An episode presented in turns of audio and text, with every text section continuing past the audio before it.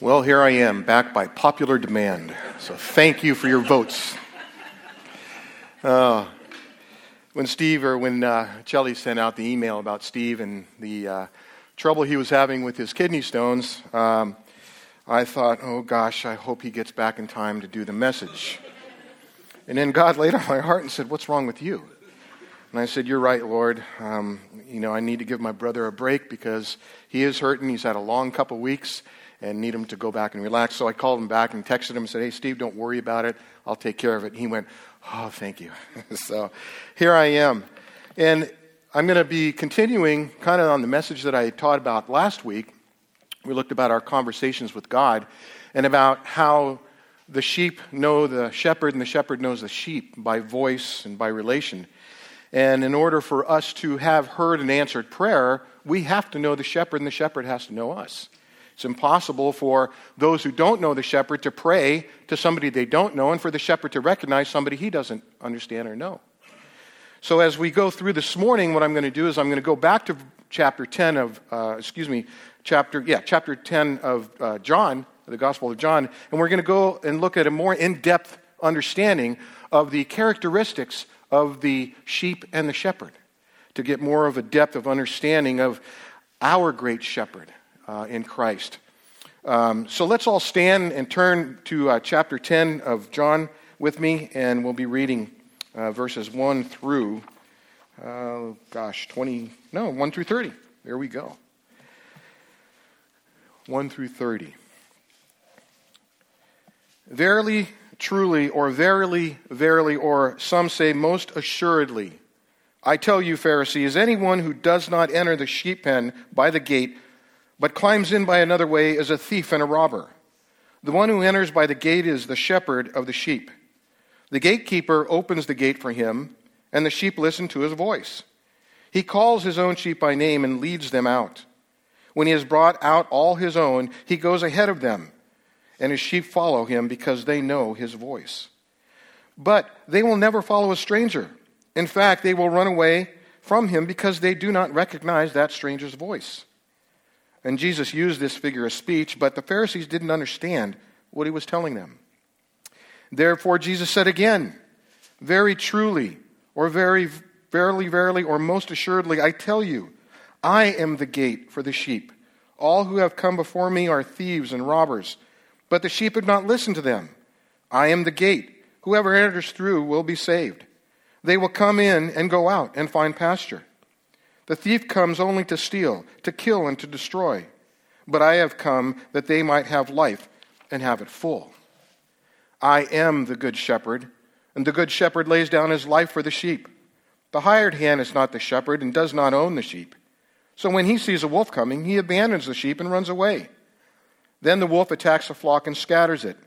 The man runs away because he is hired and cares nothing for the sheep, for they are not his. I am the good shepherd, and I know my sheep, and my sheep know me, just as the Father knows me, and I know the Father. And I lay down my life for the sheep. I have other sheep that are not in this sheep pen. I must bring them in also. They too will listen to my voice, and there shall be, they shall be one flock and one shepherd. The reason my Father loves me is that I lay down my life only to take it up again. No one takes it from me, but I lay it down of my own accord. I have authority to lay it down and authority to take it up. This command I received from my Father. And the Jews who heard these words were again divided. Many of them said, He is demon possessed and, and raving mad. Why listen to him? But others said, there, These are not the sayings of a man possessed by a demon. Can a demon open the eyes of the blind? Then came the festival of dedication at Jerusalem. It was winter, and Jesus was in the temple courts walking in Solomon's colonnade. The Jews who were gathered there around him were saying, How long will he keep us in suspense? If you are the Messiah, tell us plainly. And Jesus answered, I did tell you, but you didn't believe. The works I do in my Father's name testify about me, but you do not believe because you are not my sheep. My sheep listen to my voice. I know them, and they follow me. I give them eternal life, and they shall never perish. No one will snatch them out of my hand. My Father who has given them to me is greater than all. No one can snatch them out of my Father's hand. I and the Father are one. Lord, thank you for your word this morning. And there are so many things contained in this, this chapter, Lord, but we're just going to hit on a few of the highlights to really look at the true Good Shepherd. So, Lord, I pray that it's not my words, but your word that penetrates the hearts of those who hear. And this morning, Lord, that uh, if there are any people here who are not part of that sheepfold, that, Father, that you would call them into that. So we thank you, Father, for this time. We ask you to bless it in Jesus' name. Amen. You can be seated. To the scribes and Pharisees who had taken it personally that they should be thought of as blind, and who had cast out a man that Christ had healed of blindness, and for speaking in favor of him back in chapter 9. These who had defamed Christ as an impostor and a deceiver and set themselves to be the shepherds of the flock and the guides and the rulers of the people, all of which are pointed out in the following parable here in chapter 10. The purpose is to show that Christ is the true and only shepherd who has appointed, called, who was appointed, called, and sent of God, whose the sheep are. They, they are, uh, excuse me, whose the sheep are. Boy, when you get muffled like that. The scribes and the Pharisees were the thieves and the robbers, and not real shepherds of the flock of Israel, and were not sent of God, nor did they come in the right door, but entered by another way, and dictated their dominion and domination over the people which didn't belong to them. This Hebrew word for shepherding has the idea of the word overseer or protector. In the first chapter, we find in the Bible in Genesis chapter 4 Abel, the brother of Cain, mentioned, was a keeper of sheep. Also, Abraham, Jacob, Moses, and David were all shepherds. Some of the greatest names in Jewish history were all shepherds. And throughout the Bible, shepherds have had an important role and are mentioned over 200 times in the Old Testament. Why were shepherds so important to their flock, you may ask? First of all, a shepherd feeds them. He leads them to green pastures. Secondly, he guides them. He directs their path. Sheep are easily distracted and go astray. He guards them against wolves and thieves and false shepherds. He heals them. He tends to their wounds. And he keeps them, always looking for that lost one. Life for the shepherd was a difficult kind of life. It was nomadic at best but it was one of the most and extreme important jobs there was. There were low, they were low on the social scale in their society. Though they had a noble history, their occupation had come into hard times. They were usually out on an obscure hill by themselves, tending their sheep. Very little went on out there except tending the sheep. Most people didn't even regard them with a great deal of respect. In fact, shepherds were considered to be so low that their word was not even to be trusted. They could not even be witnessed or be a witness in a court of law. They were considered to be great liars. Shepherds could not even hold a title to real property. They were confined to the lowest job in society, that of herding sheep from one place to another. They lived in tents and because of their constant moving to keep the sheep feeding on new grass, they never had a permanent dwelling place. So you wouldn't expect a great deal to take place where shepherds were tending just a few sheep, would we? If you really wanted to be where things were happening, you would go to Rome, where ambassadors from all over the world would be coming out, partying, where political decisions were being made, and those things that would change the history of the world. The shepherd was responsible for the care of the entire flock. He would have to locate good pasture, find quiet pools of water. You see, sheep will not drink from a fast flowing river. They were very skittish. He had to protect the flock against attacks by wolves or other predators. He was responsible for keeping the sheep clean and in good health. He sometimes had to apply ointments and other medicines to ward off flying pests and parasites. Sometimes sheep would become agitated because of friction in the flock, butting heads, and other things to show their dominance. The shepherd would have to step in to calm the flock down. When the sheep are agitated or restless, they will not feed, they will not drink, and causing them to get sick and even die. A good shepherd had to be constantly alert to the state of his flock for possible dangers and disturbances. Sheep will get restless and scare very easily. So it was the shepherd's job to make them feel safe and secure. The shepherd carried three items which he would use to guard and protect his sheep the shepherd's staff, a club, and a slingshot. The shepherd's staff. With a crook on the end, you've probably seen them many times in pictures, it was seldom used as a weapon.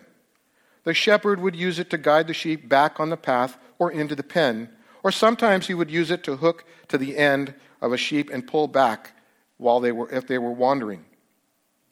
The club was a heavier stick with a flint embedded at the top.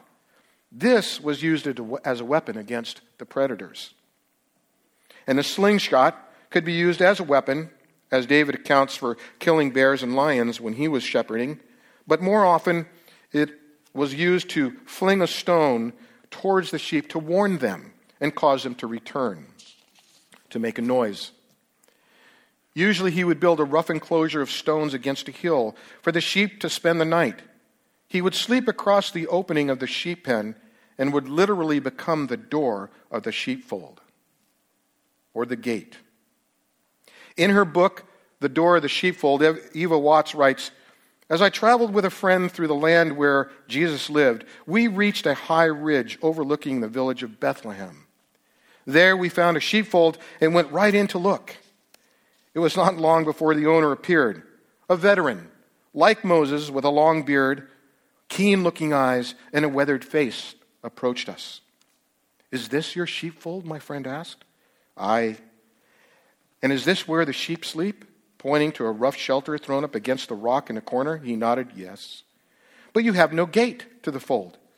How do you close them in at night? The old man looked at, us as if we ought to know better than asking that question. And he said, I am the door. He said with authority, and gathering his loose robe tied about his ankles, he was down in a moment, squatting in the doorway, back against one post, feet against the other post, his knees drawn up and clasped by his weathered, beaten old hands. This was how he guarded his sheep during the night. Gently he bowed his head and closed his eyes, as many times he had done before, to catch a few hours' sleep. I am the door, he repeated. I keep watch here at night. If thieves or wild beasts attempt to enter, they have to go through me first. I have never lost a lamb from the fold yet. Early in the morning, the shepherd would take the sheep out to a green pasture to feed them and find water. He would actually call them with a low guttural sound, which was unique with every shepherd. And the sheep would follow him as he was the one who led them away. It is said that sometimes two or three flocks would be gathered in a village uh, together in a sheep enclosure, but only the sheep would recognize the shepherd's voice of the one they followed. After all the spring grass was eaten near the home ranch, then the shepherd would have to take the sheep sometimes long distances to find a new pasture. And during these months, the shepherd would sleep with his flock.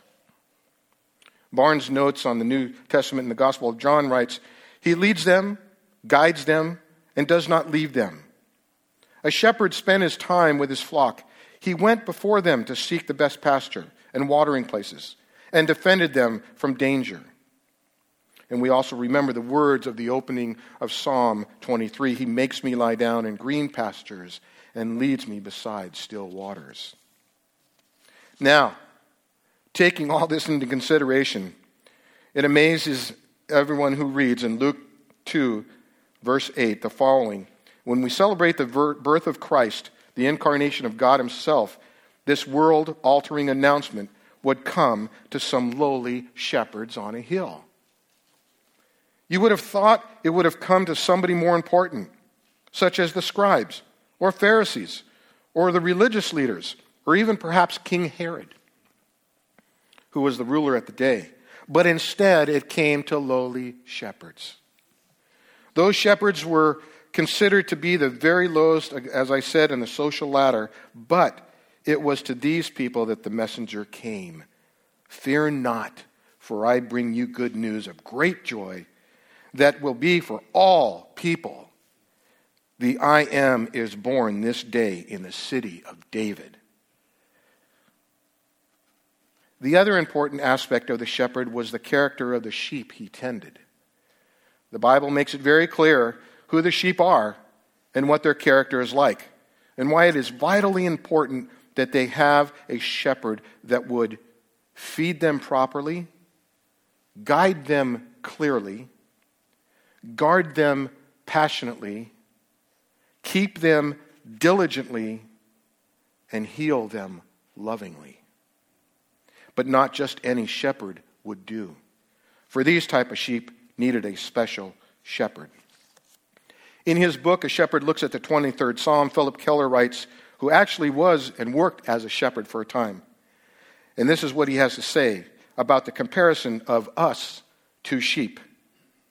He says, Sheep are fearful. They are timid and afraid of their own shadow. They're not very intelligent. Sheep can be very stubborn and may need harsh correction. They will blindly follow other sheep astray. They're not very clean and they have filthy habits. This is not too complimentary, is it? Fortunately, we have a good shepherd who will watch over us. Here in chapter 10, Jesus gives us important, gives important instructions in these verses of how the sheep are supposed to act. Let's see if we can learn from the Good Shepherd. Jesus says he is the Good Shepherd, and we are his sheep. Thinking of ourselves as sheep is a reality when we consider that the Good Shepherd is God Himself watching over us and taking care of us. But when we examine closely what sheep are like, really like, we may not feel too comfortable about thinking of ourselves as lowly, dirty, and unintelligent sheep. However, this morning we'll be spending our time in John 10, as I said, and in all of the I am statements. I am the bread of life. I am the light of the world. I am the door of the sheep. I am the good shepherd. I am the resurrection and the life. I am the way, the truth, and the life, and I am the vine. The I am the good shepherd devotes almost an entire chapter to explaining the character of this good shepherd. He also explains the sheep, false shepherds, thieves, and sheep who do not belong to his fold. In this statement, I am the good shepherd, this is packed with insight and revelation. And I hope this morning that you will be blessed and encouraged, as I have, looking at these verses in depth. And hopefully they will change your perspective on how you view yourself and how you view the Good Shepherd. The chapter opens up with these words Truly, truly, or verily, verily, or some even say most assuredly. We also see that in verse 7, this group of words are telling us that there is something coming, a discourse, a commentary of great importance, and it is absolute in its truth. That's what those words mean. Jesus wants to make it a clear distinction between the true shepherd and false shepherds as the religious leaders had portrayed themselves to be. He wants to make it clear that all those who come before were not the real thing. He categorizes them as robbers and thieves. So we'll take a look at the structure of these verses. In these first few verses, we see that the first ears to hear in chapter 2 of Luke in the announcement of this world changing news were lowly shepherds, these obscure men whose job it was to care for lowly sheep. This shepherd that was born into this world would someday become the lamb for all to be sacrificed for those who would believe. This was the beginning of, the, of his sacrifice to the world. And then from this day forward, this little baby had a purpose, a plan, and power from the Father according to his will. Our first point here looks at Jesus, the true shepherd. 1 John 4:14 says, and when we have seen and testify that the Father has sent his Son to be the Savior of the world. Verses 1 through 6 again. Very truly, or most assuredly, I tell you, Pharisees, anyone who does not enter the sheep pen by the gate, but climbs in some other way, is a thief and a robber. The one who enters by the gate is the shepherd of the sheep. The gatekeeper opens the gate for him, and the sheep listen to his voice. He calls his own sheep by name and leads them out. When he has brought out all his own, he goes ahead and looks for them, and they know his voice and follow him. But they will never follow a stranger. In fact, they will run away from him because they do not recognize a stranger's voice. He starts by saying that he is the door or the gate, the entry, the only way into the fold. Any other way would be entered by thieves or robbers coming over the wall or through the fence. The only purpose of a thief is to do what? To steal that which is not his. Because sheep recognize their shepherd's voice, a thief would have to force his way in in some sort to create some kind of fear, entice the sheep, and lure them away from the pen to finally steal them and kill them. The thief is always looking out for himself, for he doesn't care for the sheep. They're not his. He just needs the sheep to think that he cares for them, while his final plan is to sell or destroy. Jesus contrasts this by examining or explaining in detail that the true shepherd's intentions are verses 1 through 6. So let's take a look. First of all, he says, any other than through the gate, any other entry is recognized as a thief. Secondly, the one who enters only by the gate is the shepherd. Third, the sheep hear and listen to the voice of the shepherd they know. Fourth, he knows each of them by name. Fifth, the shepherd leads the sheep to follow because they know his voice. And sixth, the sheep will run when they hear any other voice. This is the characteristic of the sheep and the shepherds. Second point, Jesus, the good shepherd, the Christ. In Acts 2:36, therefore let all Israel be assured of this. God has made this Jesus whom you crucified, both Lord and Messiah. Verses 7 through 18. Therefore, Jesus said, Again, verily, truly, I tell you, I am the gate for the sheep. All who have come before me are thieves and robbers, but the sheep have not listened to them. I am the gate. Whoever enters through me will be saved. They will come in and go out and find pasture. The thief comes only to steal, to steal and kill and destroy. But I have come that they might have life and have it to the full. Again, I am the good shepherd. The good shepherd lays down his life for the sheep. The hired hand is not the shepherd and does not own the sheep, so when he sees a wolf coming, he abandons the sheep and runs away. Then the wolf attacks the flock and scatters it. The man runs away because he is a hired hand and cares nothing for those sheep. Again, Jesus says, I am the good shepherd. I know my sheep, and my sheep know me, just as the Father knows me, and I know the Father. And again, I lay down my life for the sheep. I have other sheep that are not of this sheep pen. I must bring them also. They too will listen to my voice, and there they will be of one flock and one shepherd. The reason my Father loves me is that I lay down my life only to take it up again. No one takes it from me, but I lay it down of my own accord. I have the authority to lay it down and the authority to take it up again. In this command I received from my Father. This statement that Jesus makes is a profound one. He says he is a good shepherd. But not only that, but he lays down his life for those sheep. With an audience of religious leaders, Pharisees, and others, this statement would pierce the true intentions of their selfish heart. Which one of them would be willing to lay their lives down for anyone especially for those lowly sheep that they pretended they cared for. In the first set of verses, verses 7 through 10, we have a distinction between robbers and thieves and the true shepherd. In these verses, 11 through 18, we have a, the difference between a hired hand and the good shepherd. And three times Jesus makes this statement I will lay down my life for my sheep. Verse 11, verse 15, and verse 17. Jesus wants to make it clear that as the good shepherd, he will do whatever it takes to save his sheep, even if it means death. The primary characteristic of a good shepherd is that he loves unto death. He is willing to die for his sheep. The disciples never could get over the fact that Jesus loved them so much that he was willing to die for them. Many of the epistles of Paul, John, James, and Peter contain awestruck references to this.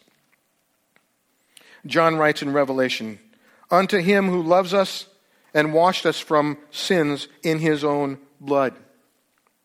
Paul says in Romans, While we were yet sinners, Christ died for us. Again in Romans, He who spared not only his Son, but delivered him up for us all, how shall he not with, with him freely give us all things? In Peter 2:24, he bore our sins in his own body on the tree.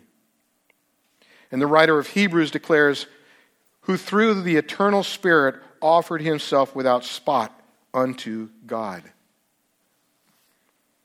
They were amazed that this blessed one, this good shepherd, this sinless Lord, this matchless Christ, would consent to die for them. But that is exactly the mark of this good shepherd. Let's look at these two words, I am and good. The words used here for good single out Christ from all other shepherds. Jesus does not say, Jesus does not say, I am the morally good one. He says this word, kalos, in Greek means, I am the only good one, preeminent and excellent in every feature. I am the good and beautiful one. That word is really packed, isn't it? I am the shepherd, the ex- excellent, preeminent, lovely, beautiful shepherd. I am the shepherd, the excellent, lovely. There is no other good shepherd. I am above all. And of course, to the Jewish mindset, Moses and David were the greatest shepherds that they knew. And so, what Jesus is saying here, in effect, he's saying, I am greater than even Moses or David. We see here Jesus Christ was establishing in the minds of Israel his superiority. He said, Moses wrote of me. He said, Before Abraham was, I am. And now he's the good, the beautiful, preeminent, and excellent shepherd. This is quite a claim for Jesus to make in the face of Israel's elite religious leaders, isn't it? But he backed it up with not just words, but also in his actions. Which one of these religious leaders could make that claim? And I think there's even something beyond the claim to be greater than even David. The next distinction comes from the opening statement, I am. This I am connects all the way back to Exodus chapter 3 when Moses asks the Lord, Who should I say sent me? And the response was, Tell them, I am sent you.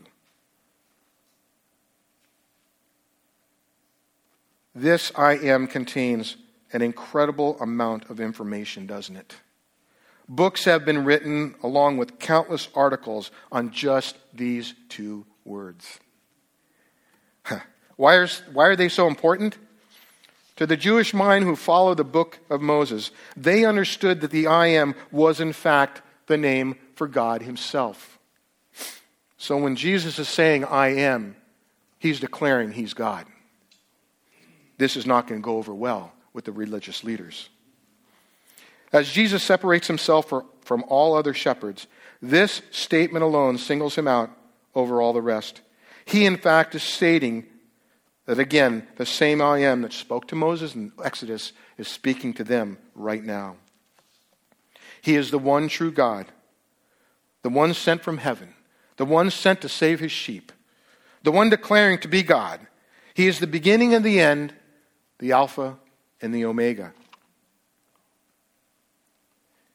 In this word good in Matthew 19 says, uh, Matthew 19, 16, just then a man came up to Jesus and asked, Teacher, what good thing must I do to get eternal life?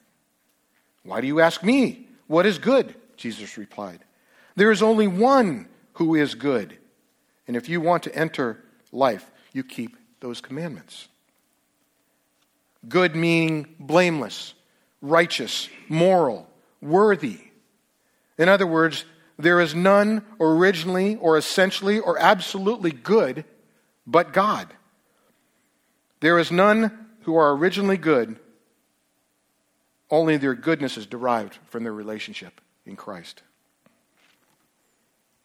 In Hebrews 13, 20, 21, it says, Now may the God of peace, who through the blood of the eternal covenant brought back from the dead our Lord Jesus Christ, the great shepherd of the sheep, equip you with every good for doing his will and may he work in us what is pleasing to him through Jesus Christ, to whom be glory forever and ever. Amen.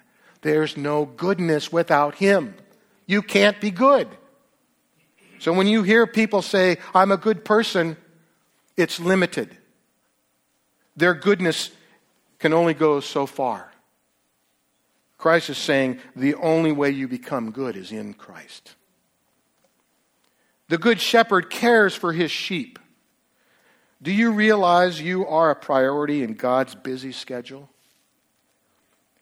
He has the whole universe to run, but he makes time to care for individual sheep. Even our smallest needs will get his attention. And he loves us so much, as it says in verse 11, Jesus gave his life for us. The Good Shepherd makes sure the sheep are well fed. Jesus cares about our everyday needs. He makes sure we are taken care of. Most of us probably think that we take care of ourselves, but in truth of the matter is, everything we have we owe to Him and His kind provision for us, whether they're good or not. The Good Shepherd leads the sheep to good pastures. Not only does Jesus take care of our basic needs, but He does a good job of it. The Lord blesses in all areas of our life, whether they're physical, spiritual, emotional. The Good Shepherd protects the sheep from danger. He keeps away the predators and moves the sheep to safety when stormy weather is on the horizon. Jesus will keep away those who would try to devour us spiritually.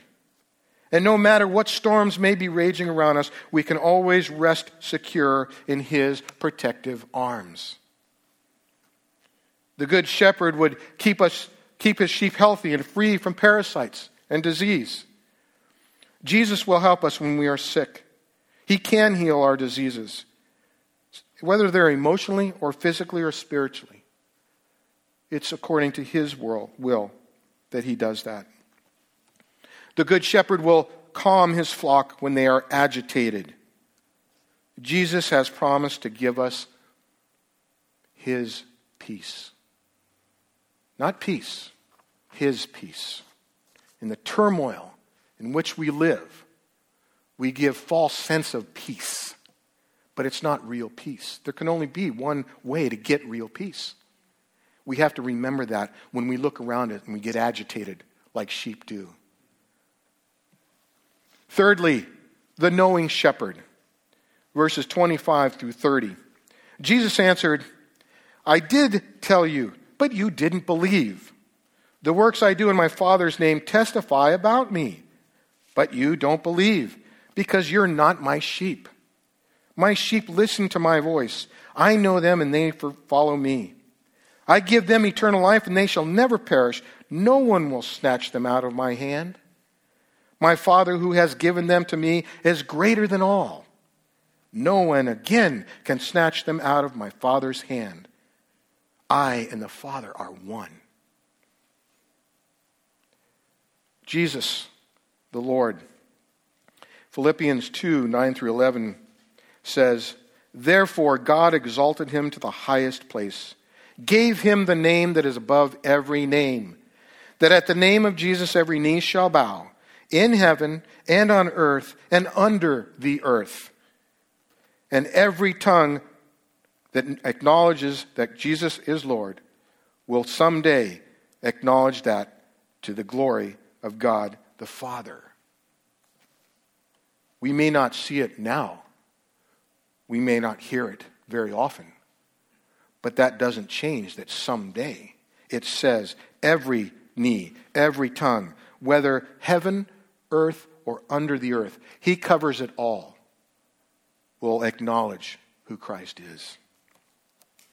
Jesus finishes this discourse explaining not only that he is the true shepherd, not only that he is the good shepherd, but also that he is the knowing shepherd.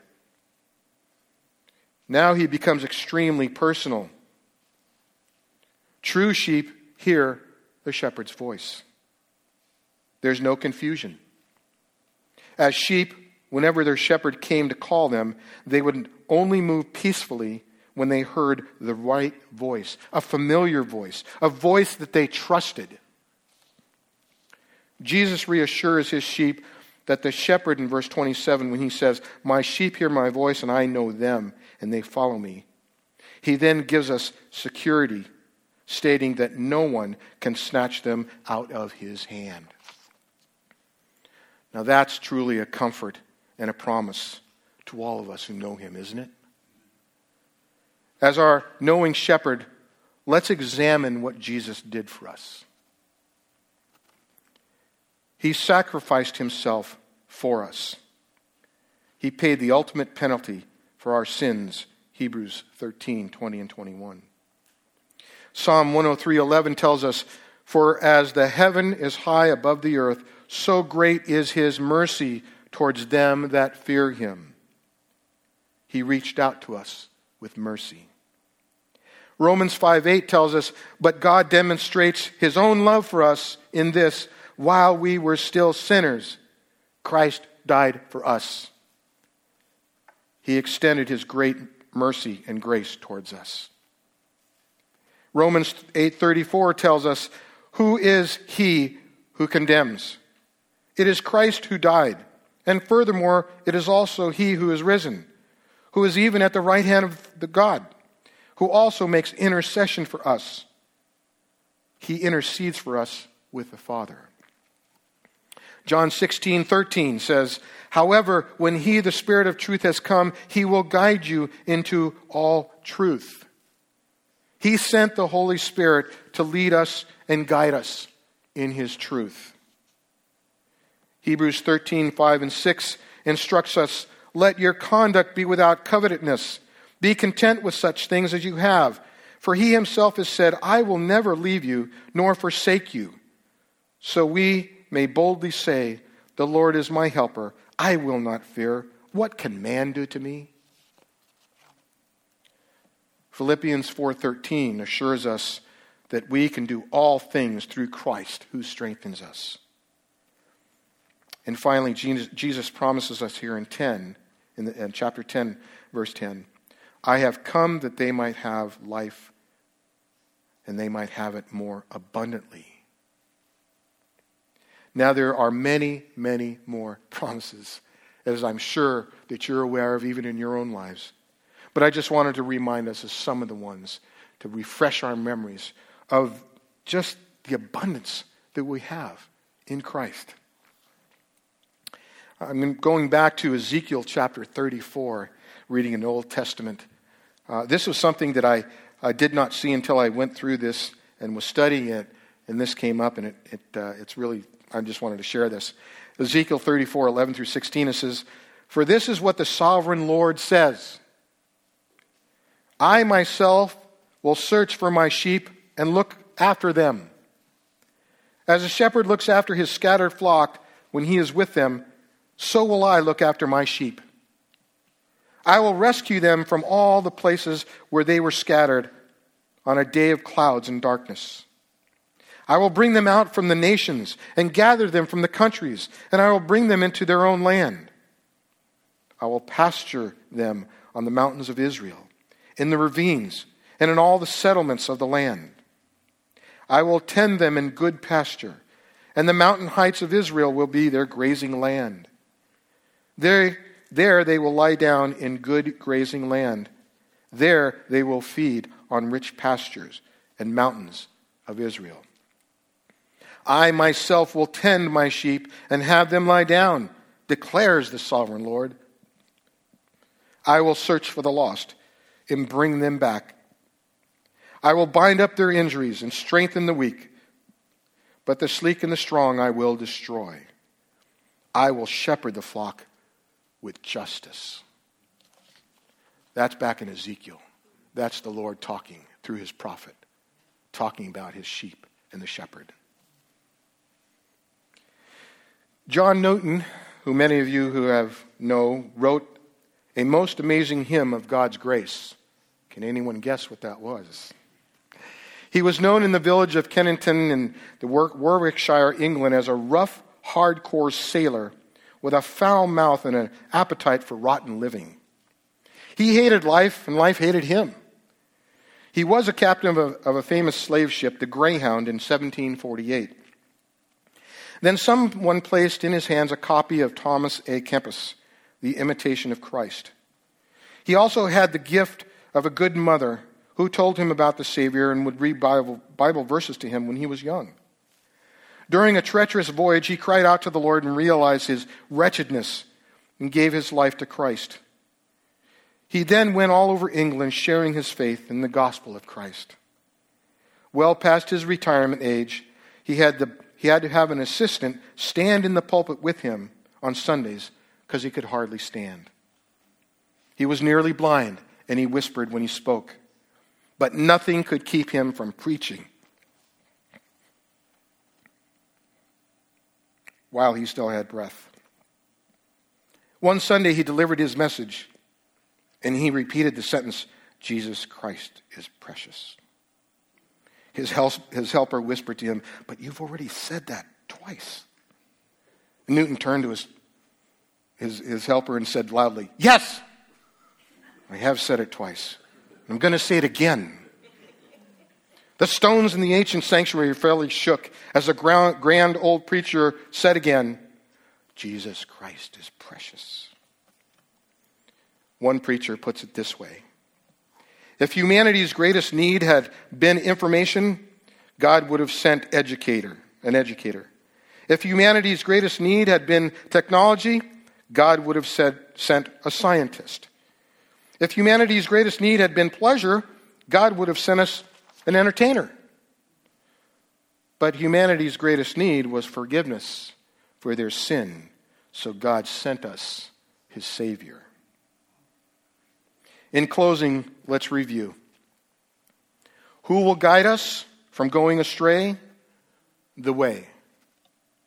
Who will guard us and protect us from false teachings and philosophies? the truth. Who will keep us among his fold and be his forever? The life. Who will feed us, lead us to green pastures? His word. Who will heal us our sin, our emotional wounds? His promises. What pasture will you feed on? Will we feast on the philosophies and wisdom of this world? The discoveries of scientists? astronomers, mathematicians? Will we feed on the claims of false religious leaders or the dictates of politicians?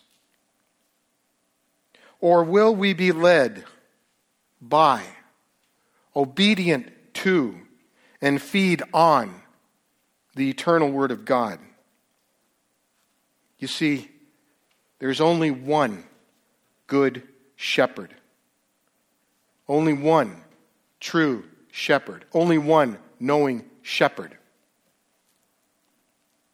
The question you have to ask yourself honestly this morning are you one of his sheep? That's the only way you could know the true good shepherd. Lord, we thank you for your word this morning. We thank you for the depth of your love towards us, the care that you have for individual sheep. Thank you, Father, that you have given us the opportunity this morning to hear the truth of your word. That, Lord, I pray that if there are any here who aren't part of your fold, Lord, would you right now quicken their heart? Would you speak to them, Lord? Would you explain to their mind that there is only one true shepherd? And the only voice that they can hear is when they come into your presence through Christ. That's the way we have conversations going back to last week with you in prayer and all other ways, is that we are part of your sheepfold. Lord, thank you that you have given us your word and preserved it. And although it stirs us, it's truth nonetheless. No matter what we may think, how good we are, there is none good, no, not one, unless we are in Christ. So I thank you, Father, for this time this morning. Thank you for your word. Ask you to bless the rest of our day, bless our time and fellowship across the way, that you would be lifted up. In Jesus' name, amen.